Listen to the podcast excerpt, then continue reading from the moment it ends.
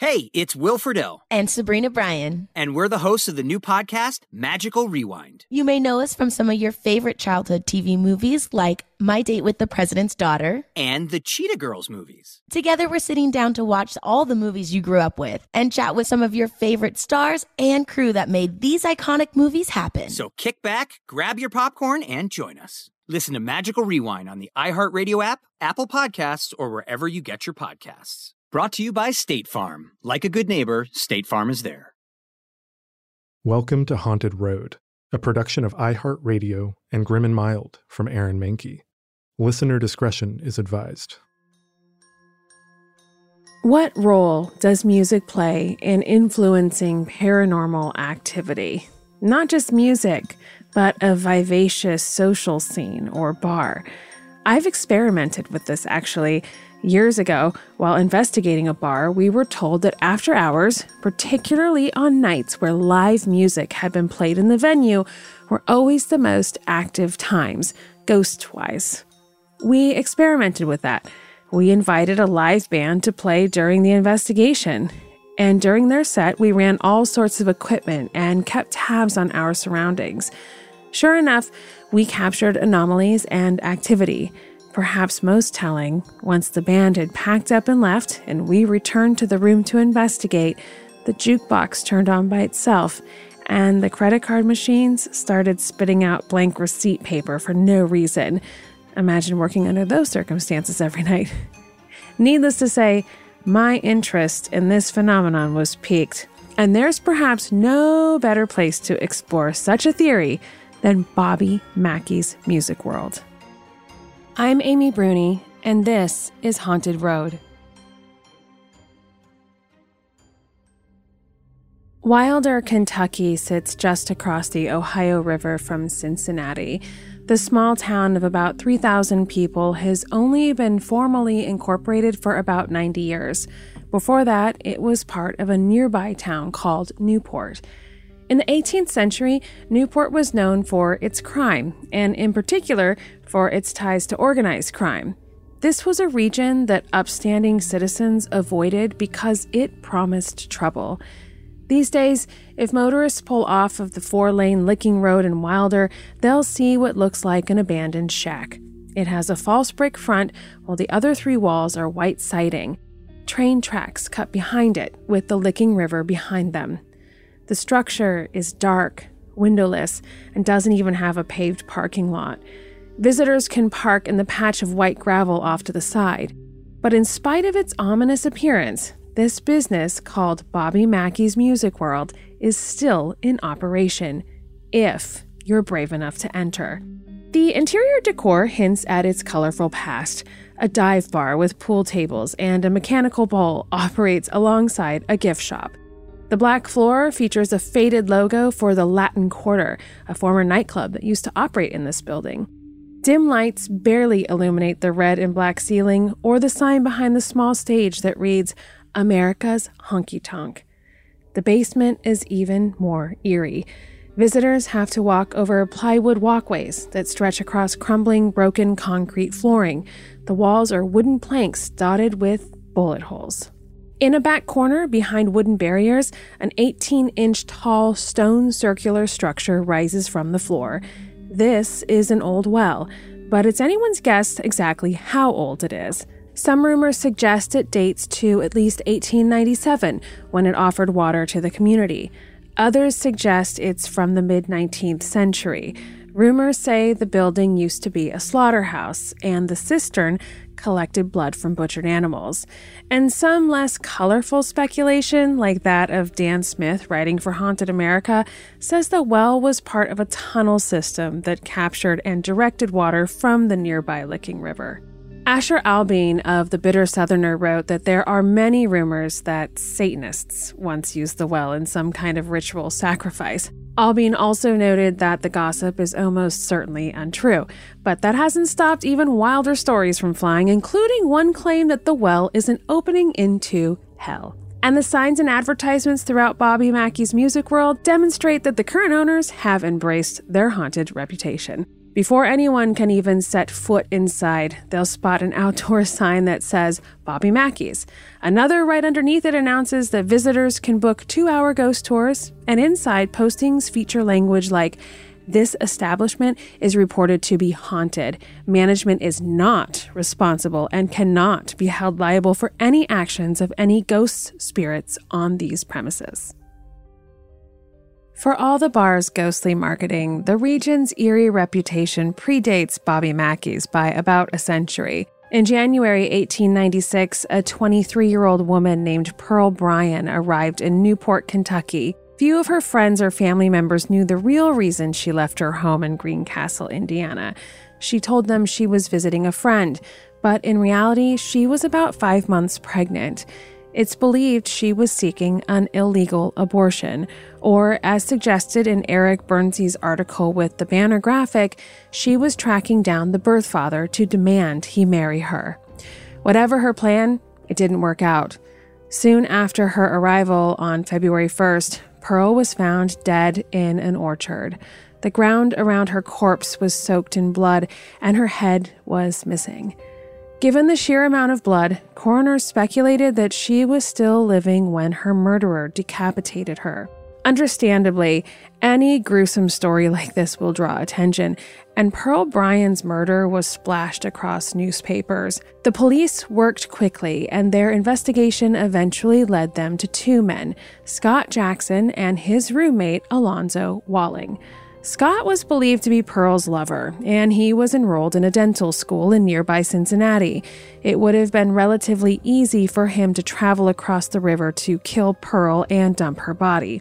When police questioned Scott, he claimed he was helping Pearl secure an abortion as a favor for a friend, the baby's actual father.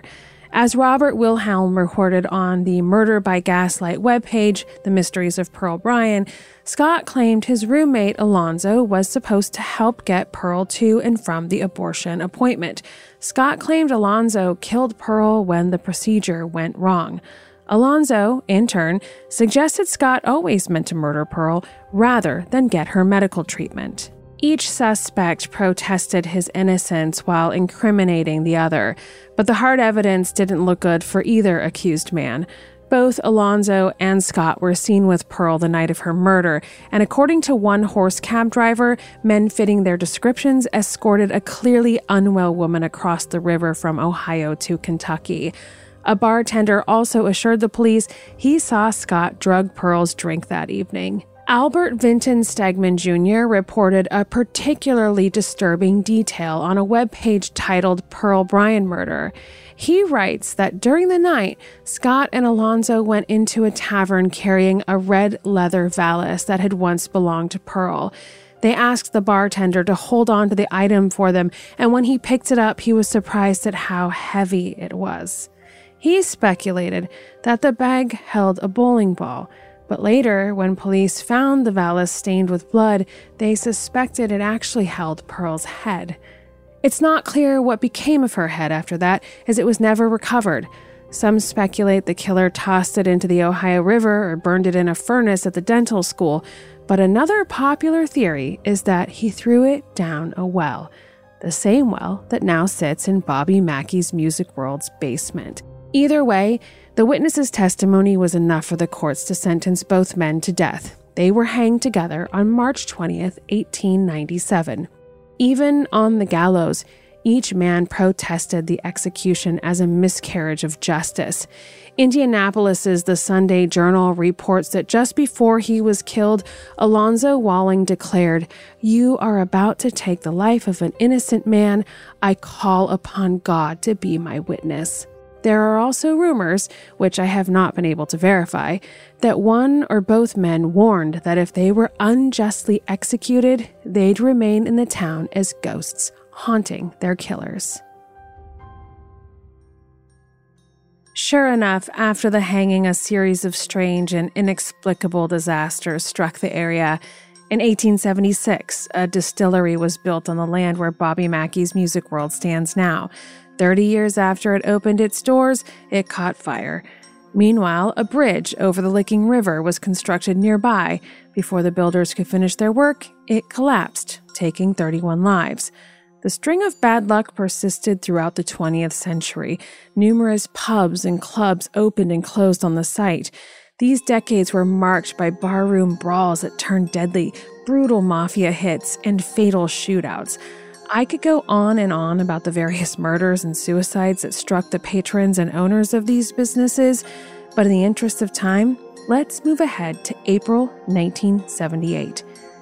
That is when Linda and the eponymous Bobby Mackey bought the bar. Bobby was a musician and may have wanted to open a venue for country performers, but it didn't take long for disaster to strike yet again. Bobby and Linda were mid renovation when a fire broke out at Music World. Numerous stories in the Cincinnati Enquirer emphasized that there was no clear cause for the blaze.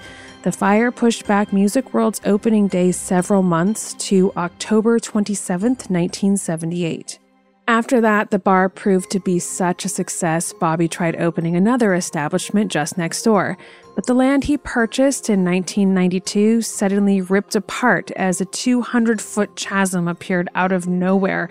For context, that's the length of a 20 story building, and it was determined that Bobby couldn't possibly build there. Five more years passed, and another fire struck the original bar. This time, the cause was clear. A customer set the structure alight after a confrontation with a waitress about bringing in outside beer. Luckily, no one was hurt in the blaze, but it did wreak thousands of dollars in damages. In spite of all these omens, Bobby Mackey didn't cement its reputation as a haunted location until the early 90s. Asher Elbein wrote about how ghost stories become a fundamental part of the bar's identity on his page Honky Tonk Haunts on the Bitter Southerner website. He says Bobby knew his employee Carl Lawson often heard footsteps and got the eerie feeling he was being watched even when he was alone. He was so unnerved by these incidents, he slept with a gun in his bed and propped his door closed. Bobby had previously warned Carl not to mention the eerie supernatural encounters as he found them disturbing. But one night, Bobby struck up a conversation about them with Carl and a regular customer and horror writer named Doug Hensley. Doug grew increasingly fascinated and begged the two men to tell him everything about the hauntings at Bobby Mackey's. Finally, they relented, and Doug took careful notes on each story they told him. In 1991, he published their accounts in a book titled Terror at Music World. The bestseller instantly rocketed Doug, Carl, Bobby, and the bar to fame. The book inspired countless new reports about spectral encounters at Music World. Carl claims he performed an exorcism in the kitchen, which only brought temporary relief from paranormal incidents. Other guests reported fireballs, unnatural swarms of yellow jackets and bats, and as Douglas Hensley wrote in Hell's Gates Terror at Bobby Mackey's Music World, the ceilings are said to bleed onto the walls. These accounts even created legal trouble for Bobby. In 1993, one of his customers sued him on the grounds that a ghost had attacked him in the bathroom. The bar's lawyer didn't take the claim seriously. His motion to dismiss was written in rhyming couplets. The final line declared, The plaintiff can always pursue his tort upon his death in a higher court. A judge dismissed the lawsuit before it could go to trial. Now, we can debate how many of these reports are true and how much of it is savvy marketing. But even if Bobby and Carl exaggerated some of the bar's history, there are numerous verified sightings within its walls. Reports suggest the jukebox often plays the anniversary song, even when it's unplugged and off. Strangest of all, the anniversary song was never programmed into it as a selection. And some unseen presence has a tendency to toss bottles across the room and knock furniture over. Some visitors have spotted a specter they believe is a former owner named Buck Brady. He briefly operated the bar, then called the Primrose Country Club and later the Latin Quarter, until the mafia wrested control from him. It's said he cursed the establishment before later taking his own life. Now, a figure that looks exactly like his old photographs remains at Music World.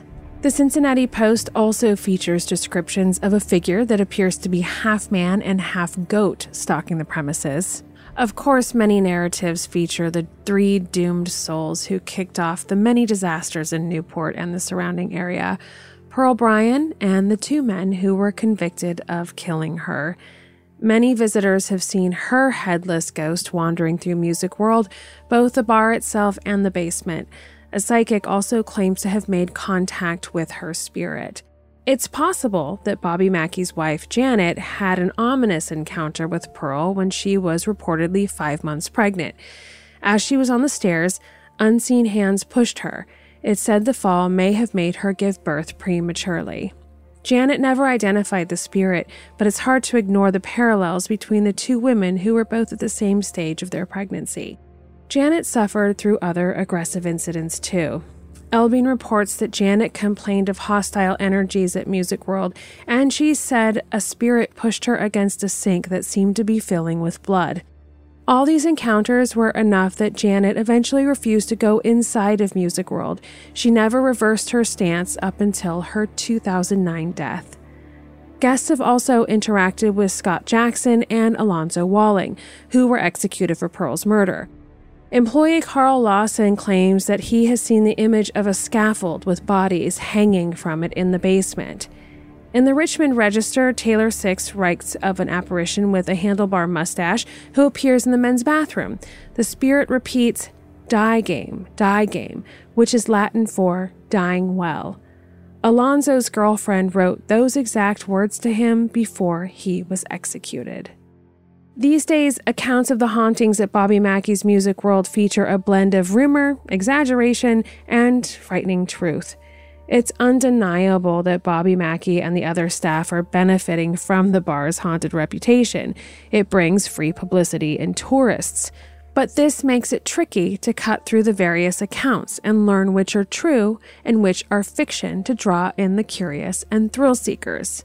Up next, we will talk to the delightful Laura Roland. She and her team actually head up the tours and investigation at Bobby Mackey's Music World. She's the perfect person to talk to to sift through lore and reality.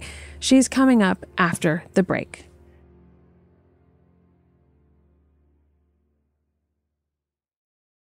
This is it. Your moment. This is your time to make your comeback with Purdue Global. When you come back with a Purdue Global degree, you create opportunity for yourself, your family, and your future. It's a degree you can be proud of, a degree that employers will trust and respect.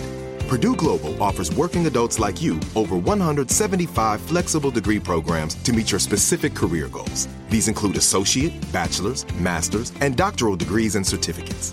Purdue Global degree programs range from nursing to business to communication and more. Whatever your interest, we have the degree that will move you forward.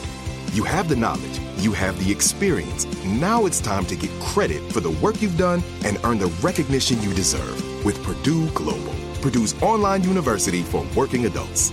You know you're worth it. We do too. So don't wait another second to get the degree that will take your career to the next level. Start your comeback today at purdueglobal.edu. Step into the world of power, loyalty, and luck. I'm gonna make him an offer he can't refuse. With family, cannolis, and spins mean everything. Now, you wanna get mixed up in the family business. Introducing The Godfather at ChumbaCasino.com. Test your luck in the shadowy world of The Godfather slot. Someday, I will call upon you to do a service for me. Play The Godfather now at ChumbaCasino.com. Welcome to the family. VGW Group. No purchase necessary. Void where prohibited by law. See terms and conditions. 18 plus.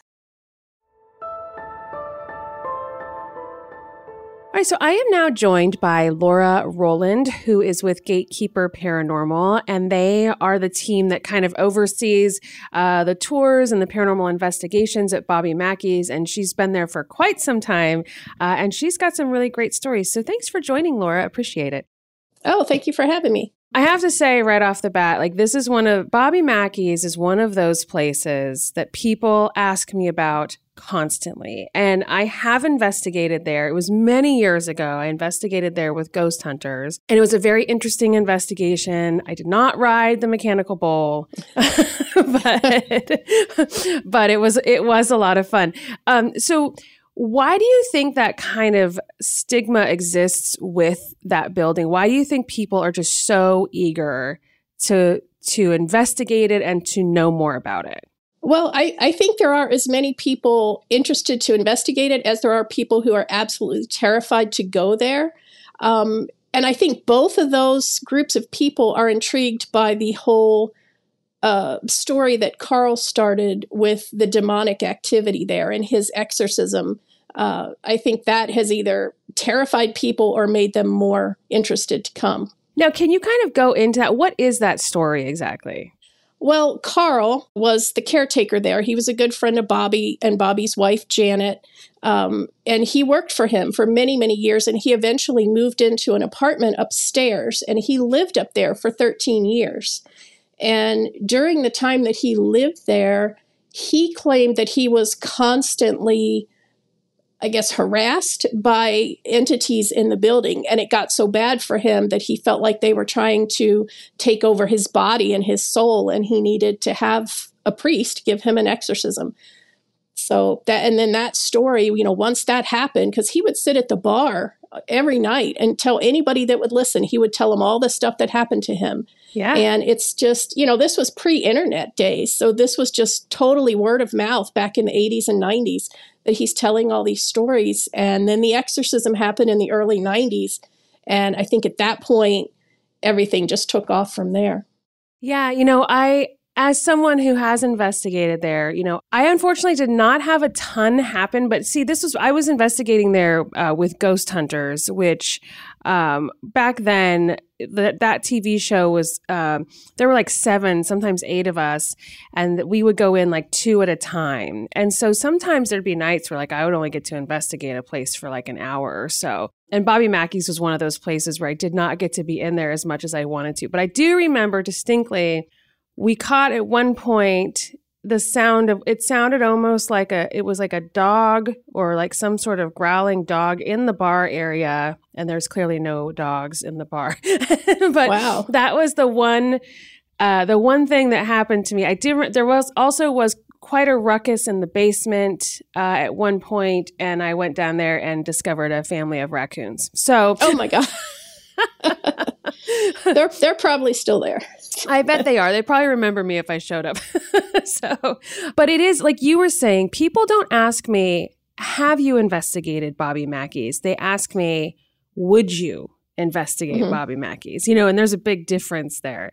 Uh, right. Uh, and so that kind of puts it into perspective. You know, people, it does have that kind of really spooky beginning for people. Um, but what kind of activity do people experience there on the regular? The two most common things that happen are shadow figures and disembodied voices. I'd say those are the most common. I see shadow figures. I mean, I've been there for 10 years. So, like you're talking about with the show, you guys are only there for a short period of time. So, sometimes you might not get anything. Right.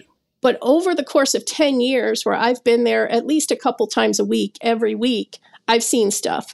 And I couldn't tell you a part of that building where I haven't seen a shadow figure. I mean, there I see them all the time. And in fact, last night I was there uh, for a tour and I had the lights on and I was standing. I don't know if you remember the layout, but I was standing um, kind of were in the room where Carl's exorcism was, right, right, in front of that. So I could see through the bar and like into where the gift shop is. And the lights were on. And all of a sudden, this dark figure almost ran right past that doorway where the gift shop is. I mean, I, it scared me to death. I thought there was a person in the building. I thought. I hadn't locked the door because this thing moved so fast. And I kind of jumped back. I'm like, oh my God. And the people on the tour, you know, sometimes I wonder if they believe me or if they think I'm just faking, but I absolutely was not.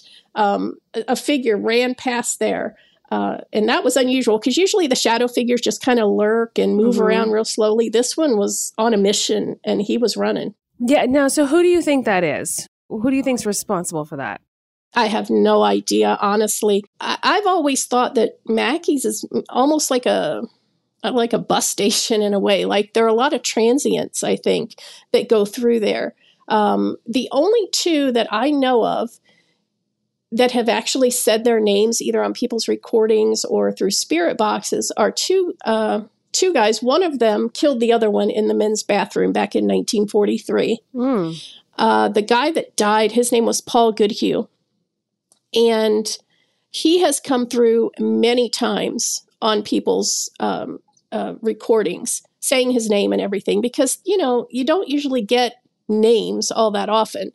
Um, at least I don't, and not that clearly anyway. But aside from those two, I really I think most of the spirits there are just either just passing through or they're just residuals that are always there. I think that's interesting. And, you know, we I talk about that a lot, especially with some of these places that seem to be more actively haunted, how it's not always just easy to pinpoint it down to one ghost or one person. That it does seem to be this sometimes they're kind of almost this way station, or maybe it's a place they had fond memories, or you know, or maybe they just like you said, they they they're passing through or they notice that people are looking for people like them there and they're like, Oh, I could probably talk to someone here, you know? Yeah. Now, so when you saw that shadow, I think that's so interesting um, that it was moving so quickly. I've seen that happen a few times myself. I always find when I'm running a tour of some sort, if I'm like hosting an investigation or I'm teaching a class, you know, you're looking towards the group, and then so many times things happen behind them and you're watching it or you see it and they don't. and exactly. I, do you think that the the spirits there know that like they're messing with you in some way? I never thought of it that way, but like they could be trying to make me look stupid, like you know that I'm jumping at something that startled me, and the, and the group is like, "What in the world just happened?"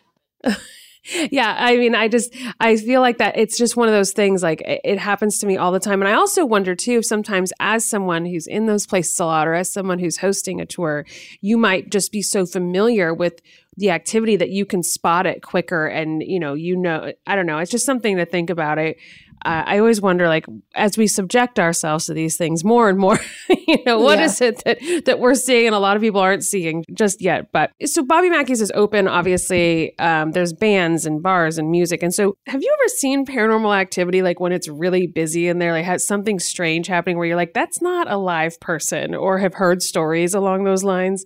Well, personally, I'm not usually there when the bar's open because we only do our tours when the bar's closed. Right. Uh, so I haven't personally seen anything happen when the bar's open, but I have heard stories. They mostly mostly involve the bathroom uh, and things happening to people when they're in the bathroom. But you also have to remember these people are likely drinking a little bit, and you know, and but you know, I always think that could go either way. Like you're either drinking and then you're just seeing things that aren't there, but on the other hand, maybe you're drinking and you are kind of a little more open you know, and yeah. the spirits might take advantage of that. So, uh, but I, I think a lot of times the day after, like on a Sunday when the bar's been open on Friday and Saturday, a lot of times Sundays have a lot of energy in that building, I think, from all the people. And especially if, like, maybe there's fights or something, you know, people get in fights sometimes.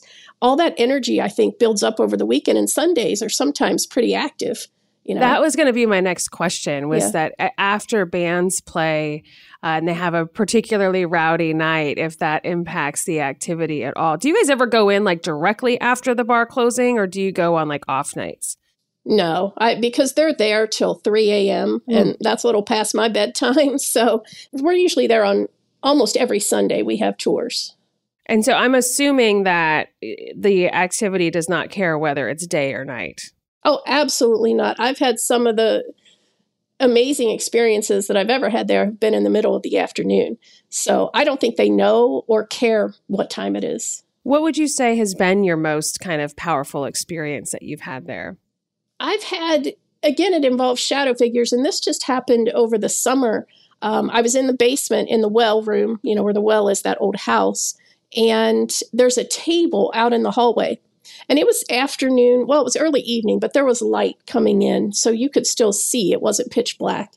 And I could see under the table that's in the hallway, and there was this black shape. And at first, you know, you're talking about raccoons. I thought it could have been an animal, but it was pretty big. It was like dog sized. But it was it looked like somebody was sitting there hugging their knees and kind of rocking back and forth. And I stared at it for several minutes because my mind was trying to figure out what it was. And I didn't want to startle my group that there was some wild animal in the building. Mm. Uh, so I was just staring at it. And all of a sudden, this sounds crazy, but I swear it stopped rocking and looked at me. like and you know you always have that feeling in your head like am i really seeing this or am i imagining that it's looking at me but i swear it stopped rocking and turned and looked at me and then just took off out from under the table that was another fast mover um, and it just took off that's pretty wild i wonder if it if he, she, it, I don't know, noticed Yeah, that know. you were noticing it and went, oh, wait, she can see me, you know? Yeah, that's what it felt like to me because I was staring at it so intently, trying to make my eyes focus and figure out if that was, you know, an animal or, you know, I didn't know what it was. But yeah, that was that was one of my favorites and most recent ones. Now, when people come out on the tours or they come in to investigate and whatnot, like, have you had people that just have had enough and like have to leave? Oh yeah, yeah. I've had people uh, get touched, um, scratched, um, whispers in their ear, and then they just get freaked out and they're like, "No, I'm done. I'm I'm going to sit in the car while the rest of the people finish the tour." And do you, how do you feel about the well? Do you think there is something to the well that there's some sort of energy about it? I mean, people talk about the well all the time.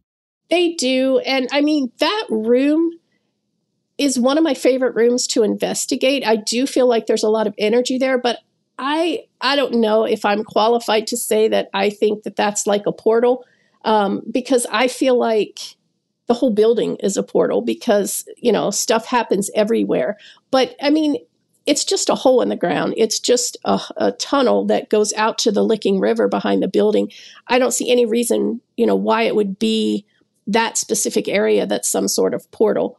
But I mean, again, it could be. I don't know. Yeah, I mean the the area does have a really interesting history, of course. And like you stated, like there was definitely someone who died in in the bathroom at one point. Yep. You know, it's been and I find that the energy in venues, particularly like theaters and musical venues, like there is an energy there that might not necessarily even be having to do with death or it's just that you people are feeling they're really feeling something you know you have Mhm. performers that are really giving it their all and then you have people just having sometimes some of the best nights of their lives sometimes the worst nights of their lives Right. and that energy i feel like over so many years of existence can affect the paranormal activity there or maybe even create it do you feel like that might have something to do with why bobby mackey's is so active Yeah, and I've I've said something along those lines on tours many times, just about the energy that's been in the building for so many years. Because you have to before Bobby was even there, you know, it was a mob-owned nightclub called the Latin Quarter. And before that, it was the Primrose. And it was during the Primrose days that the guy got killed in the bathroom. But the whole mob activity that might have gone on there, um, I mean, who knows what they did, especially down in the basement. There's bullet holes in a door down in the basement. Um, and the mob, you just don't know what they're going to do. If they, you know, they might have killed someone in the basement and we don't even know about it because they didn't like keep records of that kind of stuff. Right. There, So- there's no there's no mob record book anywhere, of, unfortunately. Um, but you know, and that's actually so. I think that sometimes with those kind of instances, because I've investigated many places where like tragedies and tragic crimes have happened that really no one ever had to answer for. And I kind of feel like sometimes those spirits are especially just really trying to get through to you because, you know, they want to, people to know what happened to them because, you know, many times they just kind of disappeared. And so that might have something to do with it, especially when you have people going in there on the right on the writing out and and and asking questions. So do you do you ever feel that kind of desperate energy like there are spirits that are really trying to get through to people in that building? Well, I always think about because I mentioned people getting scared when they get scratched, and you know, there's so much, um, I don't know, drama over people being scratched, but I don't necessarily think that's something evil. Um, a lot of times, I think it, they're just desperately trying to get someone's attention, and maybe that's, you know, a little too aggressive, but that's how they're trying to get someone's attention to tell them something. Um, but yeah, I think especially in the basement, because like I said, we don't know what went on down there back in the 40s and 50s.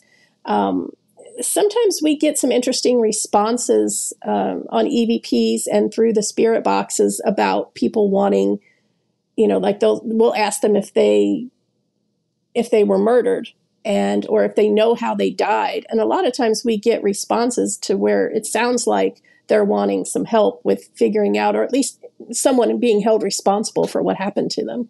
Yeah, and so I I feel the same way about scratches. I try to um, kind of illustrate that to people sometimes. You know, if you think about if you're in a situation where you're completely desperate, you you are not even sure people can hear you. I mean, I'm just I'm I'm speculating what a spirit experience is, but you know, if they're in a situation where they are desperately trying to get through and they're trying to, uh, you know, communicate in some way, and that they see people around them they hear people they're not here you know they're not responding to you and you find that you can do this thing where they can feel you mm-hmm. and like that that might be the one thing like oh they can feel they can feel me if i do this and like you scratch them you know trying yeah. to get their attention people ask me about that as like you were saying a lot because they just assume it's like some sort of like a demonic entity or something right. and i'm like no like put yourself there for a minute unless they're aggressively trying to harm you, it could be someone just really trying to get your attention. And so I, you know, I do try to tell people we're invest when we're investigating that there are some locations that are kind of mo- more notorious for that than others. And so I'm glad that you give them that outlook when they go in there. Yeah, and I've also had in in most of the scratching happens in the same place. It usually happens in the well room or in the jail cell that's in the well room. And so, you know, they used to lock people in that jail cell. Um, it's not really a jail cell, it's just like a little stone room. I don't know if you remember seeing it in the well room. Um, it's just a little stone room. I think I was running to, from raccoons at that point. But oh, okay. no, they used kidding. to they used to lock people in there until they figured out, you know, how they were going to deal with them, like whether they're going to beat them up or kill them or throw them in the river. You know, so they would lock them up in there. And that's where a lot of people experience scratching is when they're sitting in that, what we call jail cell. Um, so it could be that people, you know, maybe the spirit of someone that is trapped in there and they're scared and they're just trying to reach out for someone to help them. Yeah. Do you feel fine when you're in that place by yourself? Do you feel safe or that, like, do you feel good? Well, my answer to that question um, will probably answer your question. I don't often go in there by myself. Oh. Um, so I used to, but sometimes, and sometimes it's fine. I'll be honest. Sometimes it's fine and it's just like any old building.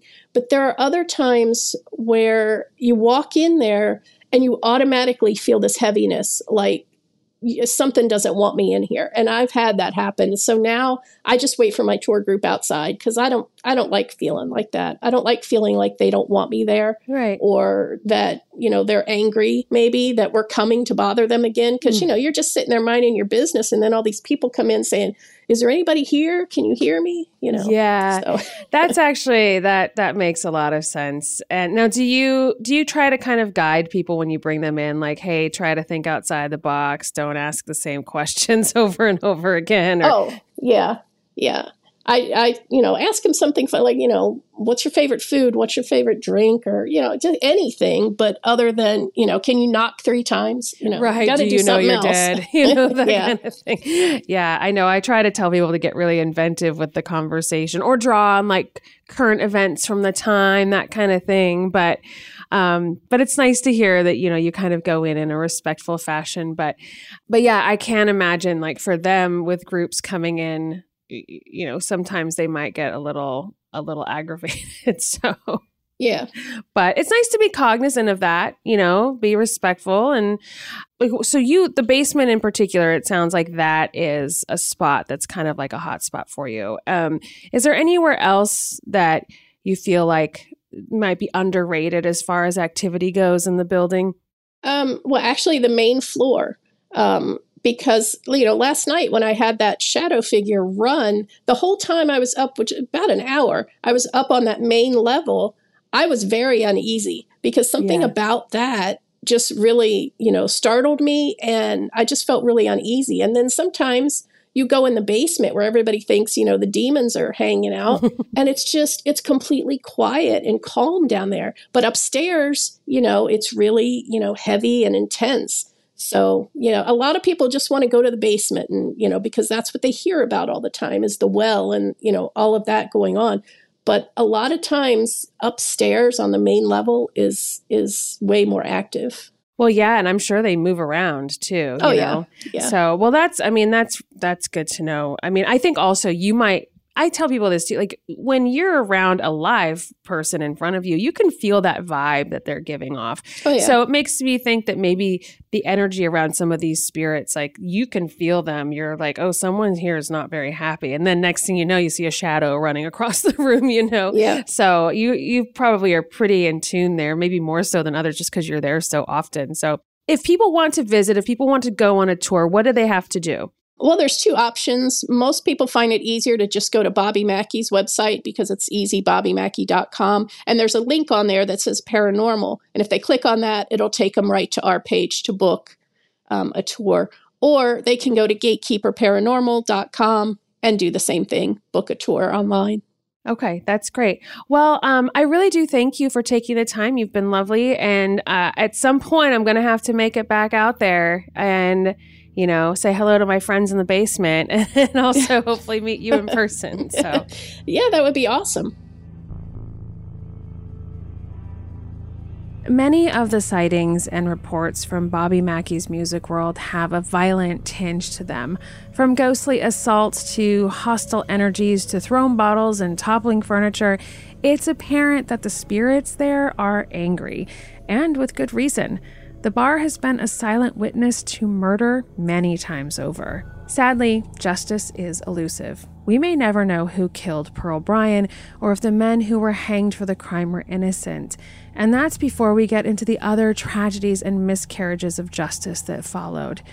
At the very least, the original trio's anger seems to live on, and it may persist forever. I'm Amy Bruni, and this was Haunted Road.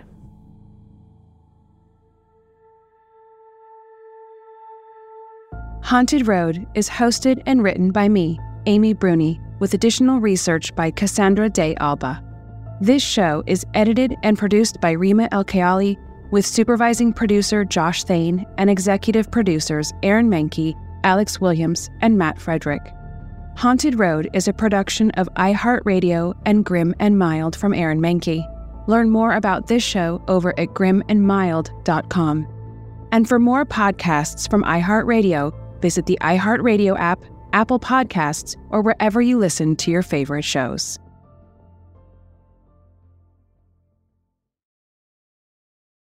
It's time for today's Lucky Land horoscope with Victoria Cash. Life's gotten mundane, so shake up the daily routine and be adventurous with a trip to Lucky Land. You know what they say. Your chance to win starts with a spin. So go to LuckyLandSlots.com to play over 100 social casino-style games for free for your chance to redeem some serious prizes. Get lucky today at LuckyLandSlots.com. Available to players in the U.S., excluding Washington and Michigan. No purchase necessary. VGW Group. Void where prohibited by law. 18 plus. Terms and conditions apply.